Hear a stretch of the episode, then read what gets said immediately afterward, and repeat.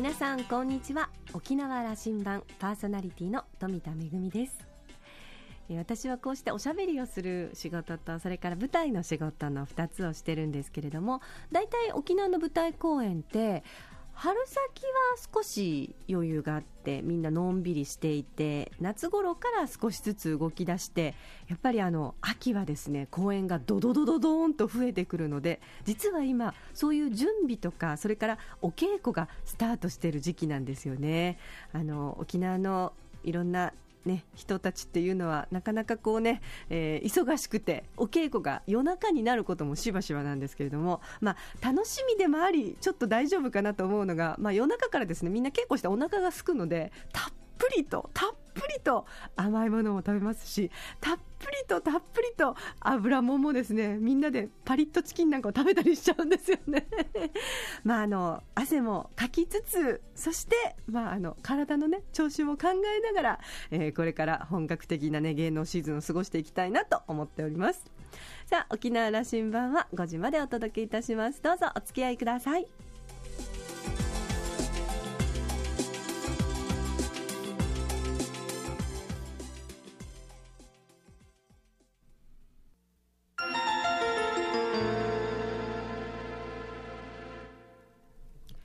那覇空港のどこかにあると噂のコーラルラウンジ。今週は琉球海運社長の山城博美さんとラウンジ常連客で沖縄大学地域研究所特別研究員の島田克也さんとのおしゃべりです。山城さんは1949年宮古島市のご出身。東北大学をご卒業後1972年に琉球海運に入社。東京支社長や専務取締役を経て2008年に社長に就任されます。航空機の時代になって琉球海運は貨物専用船へとシフトしていきました。それでも県民の夢と暮らしと文化を運ぶ企業として歩んでいることを自負し時代に即した輸送サービスの提供を目指しています。琉球海運の現在そして今後の展開などを語っています。それでは先週からの続きをどうぞ。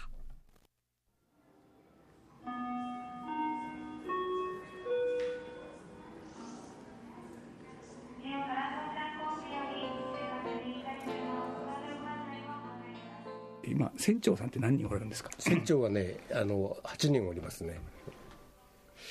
あのその海の男たちの話を聞きたいんですけどね、うんうん、まさに琉球海運の,、えー、あの機関を担ってる部分なんですけど、えーえー、どんな方々があの船長をなさっていて、うん、えー、船員の皆さんと社長から見たらどんなスタッフさんでいらっしゃるんですか、あのね、やっぱり地元の皆さんでね、えー、沖縄水産や宮古水産高校出られてでしっかりとあの免許があるんですね、あの資格のね船長の資格のねするとってあの本当にあの実は私はあのうちの船員をね乗組員を誇りに思ってますけどね全くもう無事故無災害で、うん、大きなあの人身事故を起こしたことはありませんしねおそらくこの統計的なものはないんですけども日本でもね相当上位のね、安全な会社じゃないかと思ってます琉球海運の地盤それですよね。ああその通りです。はい、うん、これはもう私は誇りにしてます、うん、あの安全安心というのを一番売りになさっておられるというのを、それはあのその貨客じゃなくなって人を運ばなくなっても、荷物ということになっても、これは変わらない話なんですね、おっしゃる通りですよ。あれだけのね県民のね財産をねあの運んでるわけですからね。あの女性の船員さんなど出てきませんか、あのねあの一人います今。いますか、ええ、嬉しいな、はい、え、あのこの方もね、うん、もう本当に海が大好き船が大好きで、うん、えー、そういう学校を出て、うん、もうぜぜひ琉球海運に入るんだと。琉球海運に入って船長になるんだって言って非常に高いその夢と志を持って入ってこられてね、えー、我々も期待してます。我々は実はですねこれからのあの少子高齢化やっていくとその若年の労働者特に繊維不足がね、うん、あのまあ、近い将来起こってくる。その場合はねどうするかって言ったらねやっぱり女性のね活用しかないと僕は思ってますよ。そういう意味で、え今あの今二等航海士かな。一人いますけども大変あのね一人いるということだけでねついてくる人があ女性だってできるんだという形でねやりますから。いやぜひそうあってほしい、うん、あのラジオ聞いている若い人たちにも、ええ、そんな、ね。うん、あの、うん、何も男だけではない、え、あの職場なんだということの伝わり憧れてる子たちいっぱいいると思いますんでね、あの航空会社もそうなってきてますし、パイロットもし。それから僕いつもあのお世話というかお付き合いしているバス会社も、うん、ああの、ね、運転手さん女性がだいぶ増えてきていましてね,、ねであの社会がこう、あのサービス化というか、ソフト化に進んでいくと、ええ。うん、そっちの方がいいんですよ。いいですよね、あのなんとなくほっとして、少し嬉しいですよね、女性の運転手さん安心しますでしょ、それ多分、海運業界にもじわっとそれ来ていて、え、またそういうムードができてくることで、あの山城さんおっしゃった、次の時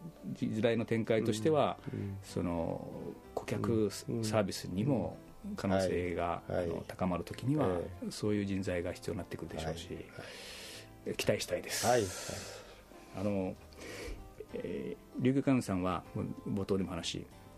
っぱそのずっと1950年の創業から沖縄の物流の、もうその海運物流の中心におられたわけで、ええ、あの今も言ってみればその沖縄経済をこうすごく支えておられるわけですけども、え、今の現状その課題やこれからの展望みたいなことを山下社長どういうふうに見ておいでですか、うん、そうですね。あの国際ハブでですね、うん、沖縄県の21世紀ビジョンの中でも、また県の部長さんや皆さんからもぜひ海の方もねあのそうやって、えー、頑張っていきたいということがまあ、今、21世紀ビジョンの中で歌われているんですよね。また県もそういう方向で進んでおりますし。それはこういうことですよね。この那覇空港は、あの本土との間のハブにはかなりなったんだが、これからそのその物資物流においてもこのアジアとの展開が始まっていますけども、それを、あの海運の海でもそれやっていくと、はい全くあのおっしゃる通りでですね、それとあのやはりこの前も県も発表しておられましたけども日本全体がね少子高齢化で人口が減っていくと。でも沖縄は増えてるけども沖縄の方もあの減る2020年間を境にして減っていくという、うん、今のシミュレーションでは減るんですよ、ねうん、そういうちょっとあのあまり好ましくない方向になってますけれども、もちろん一方でねやっぱり沖縄県は人口を維持するか増やしていくことをやっていきましょうというあの政策は進めていただきたいんですけどもまた一方でねあの我々はやはり一番近いアジア東アジアとあのその成長をですね取り込んでですねいくと。そのためにどうしてもあの近隣のアジア中国や台湾香港へのですね、物流網のですねあの国際ネットワークをねやっていかなきゃいけないと思ってるんですよ。これは今のあのお話でも符合する話で、うん、琉球海運の次なるマーケット成長と、うん、沖縄全体の成長が方向合ってる、合致してるわけですね、えー、その通りです、はい、それはその認識でも動いておいでなんですね、あのその一つが今年の春発表なさですね、僕はそれ注目、えー、すごく注目してるんですけども、来年はいよいよ台湾との航路を開かれる、そうですね、えーそれはその流れだと思っていいですか、えー、その通りです、えー、結局あのおっしゃるようにまああの県も大きなビジョンをやってますから、うん、あの香港にも上海にもという、うん、あのことをおっしゃるんですけどとりあえずですねやっぱり事業経営のそのとしては、はい、あの、うん。えー、海洋博の時の,、えーね、あの教訓もありますしねリスクの管理もしながら、ヘッジもしながら、ね、国県に踊らされてもねと。いやいや、踊らされてることはないですけど、ね、失礼、失礼。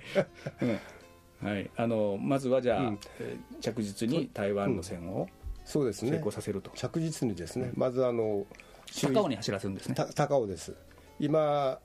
福岡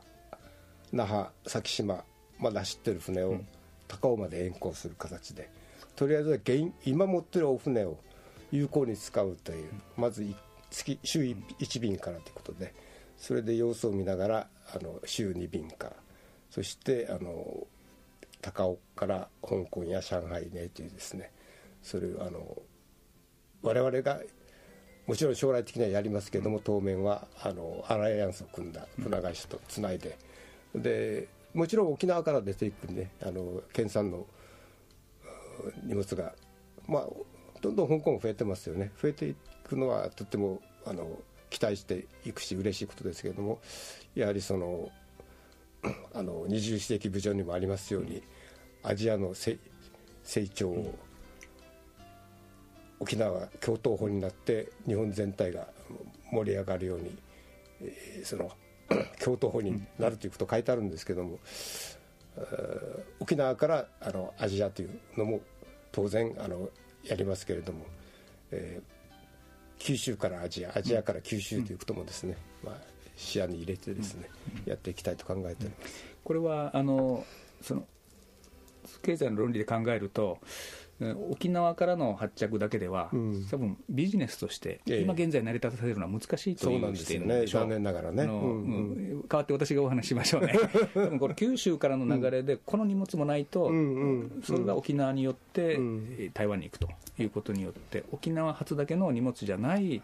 一つの流通ができる、これが、ある意味、長続き、ビジネスとして成り立たせる意味なんだと。あのそれこそ海洋博の時に、ええ、そうかそうかと言ってあの、大きな船をボンと作ったという話ではなくて、今今のそのルートを延長していくと。おっしゃる通りですよ。うん、あのえー、その通りで、うん、まさにあの県もですね、あの県県産銀だけを考えているんではなくてですね、あの沖縄を物流基地にするんだと。で日本からアジアに出すものもアジアから日本に出すものも沖縄経由でやるんだというようなですね非常に今は非常にそのそういう枠の広げた、はい。えー、非常に広い、うん、あの考えしておられますんですね。そういうネットワークができることで、うん、うん、低廉なあの流通コストを実現し、うん、沖縄の企業もそれのその価値を利用すると、えー、享受できるとような見方でいいですか。物流の基地にしてしまえばね、あのそれにいろんな需要が出ますから、あのそのまさにあの今空のハブの方がそうですよね、いろんな新しい雇用効果も出てるようですしね。あのこれからのここれからの琉球海運のことをちょっとお話しいただいて、うん、飛行機乗ってもらおうと思います、えええ、あこれからの。あのまさにこのアジアとね非常にあのあの歴史的にもねあの文化的にもね特にあの中国東南アジアもそうですよね。あバンコク診療の時代にね。そういうのをつないでいくのは地理的なものだけではなくて特性だけではなくてそのなんていうかその我々沖縄のその国際性といいますかね。やっぱり日本人とちょっとは離れたその、あのいろんなねイチャリバ朝礼みたいなところもあったりしましてですねあのそういうのが僕はやっぱりヒントになるんじゃないかと思いますしね。一覧中が担いやすい部分がありますよね。うん、と思いますよね。あで我々私たちがその今一緒にそういうことを国際化遅まきながら国際化をしていこうというのはやっぱりその14世紀15世紀のね我々のその先祖の皆さんがねあれだけ勇気を持ってねあの動力もないのに、うん、えー、東南アジアまであるいは韓国や朝鮮までも行ったりしたということは非常にあの勇気があったし知恵があったしまず何もない沖縄でね、うん、そうやってあのいろんなものを中継貿易やって、えー、付加価値を高めて国をあの支えてきたっていう立派な考えだしそういう意味ではあの我々地元の海運人はね何をしてるんだという気持ちになるんですよね。やっぱりそういう意味であのやはりバンコク診療の精神もですね、大げさに言えばね、ご自身を知ったしてるんですね、えー、そういうことです、はい、私はあの今、いろんなことを調べながら、実はその大交易時代のね船とかそのいろんなスペックを調べたりしてるけどあまり資料がなくて今必死になってあのいろんなところから調べようと思ってるんですけどもそのやっぱり同じ頃のねあの大航海大航海時代というんですかねあのえー、コロンブスとかマゼランとか、うん、もちろんそれにあの広がりは少ないかもしれませんけど、僕はやったことはね相当なもんだと思ってるんですよね。まあそういうあの先人たちの勇気をその伝える義務も我々があるんじゃないかと思ってますし、えー、来年再来年ですがあの創立65周年を迎えますのでその時の事業の一つとしてですね、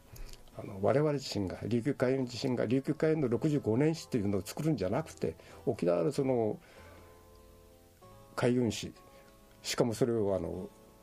13世紀頃からですね、ちょっとあのまとめるようなですね、事業をやってみたいなと今一人で考えてるところですけど、それをスタッフに伝えて実現したいと思ってます。今それがあると自分たちが立ってる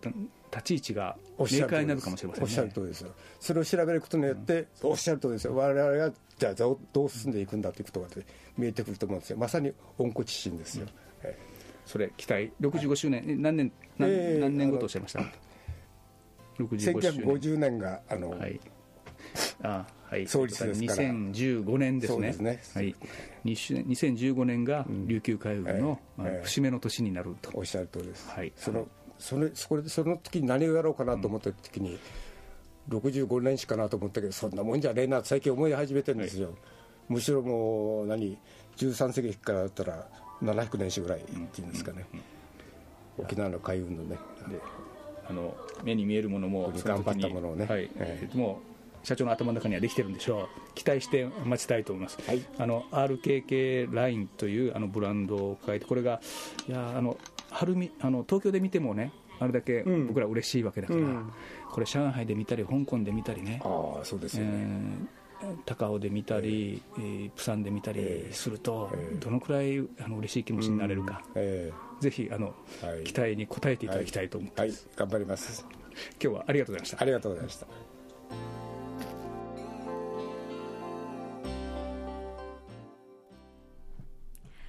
山城さんのお話大交易時代の、まあ、先人たちうちなんちゅの知恵とそして勇気に学ぶところがあると、えー、私たちはアジアの架け橋になってくるんだと、えーまあ、ホームページにはですねあのこんな決意があるそうです山城社長の。四方を海に囲まれた沖縄は昔から万国診療の志のもと新興貿易と海外交通の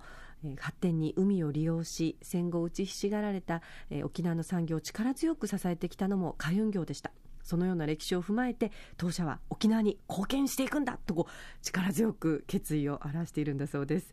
えー、琉球海運再来年にはいよいよ創業65周年。まああの会社の歴史だけではなくて沖縄の開運史を綴ってみたいという壮大な、えー、夢もあるようですので楽しみにしたいと思います。2週にわたってお届けいたしました琉球海運社長の山城博美さんとランジ常連客で沖縄大学地域研究所特別研究員の島田克也さんとのおしゃべりでした。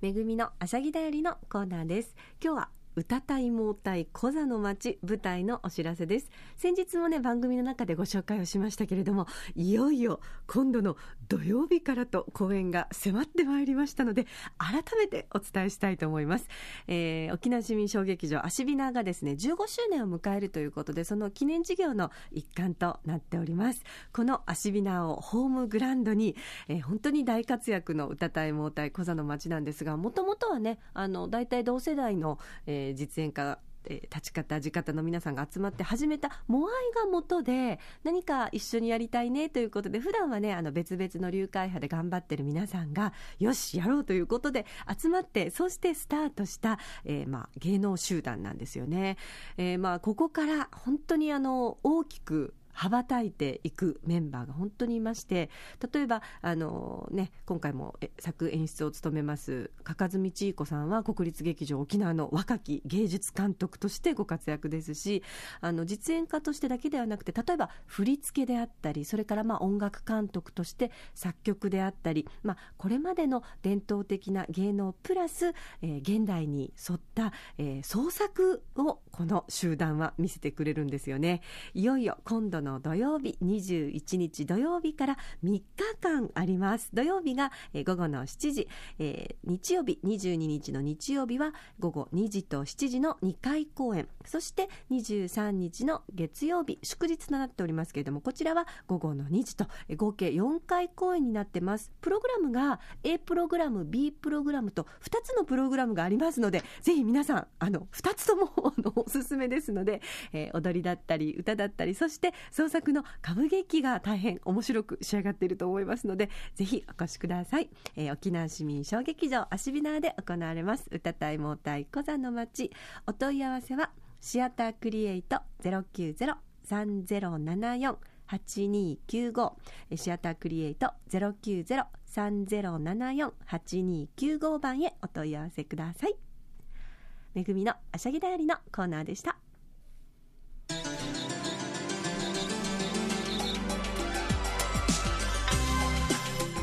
沖縄羅針盤では皆さんからのメッセージや番組のご感想などメールでお待ちしています。宛先は864アットマーク r 沖縄 .co.jp 864アットマーク r 沖縄 .co.jp です。懸命に沖縄羅針盤と書いて送ってきてください。お待ちしております。それからポッドキャストやブログでも情報発信中です。ラジオ沖縄もしくは沖縄羅針盤と検索してホームページをチェックしてみてください。沖縄羅針盤今週はそろそろお別れのお時間です。パーソナリティは富田恵でした。それではまた来週。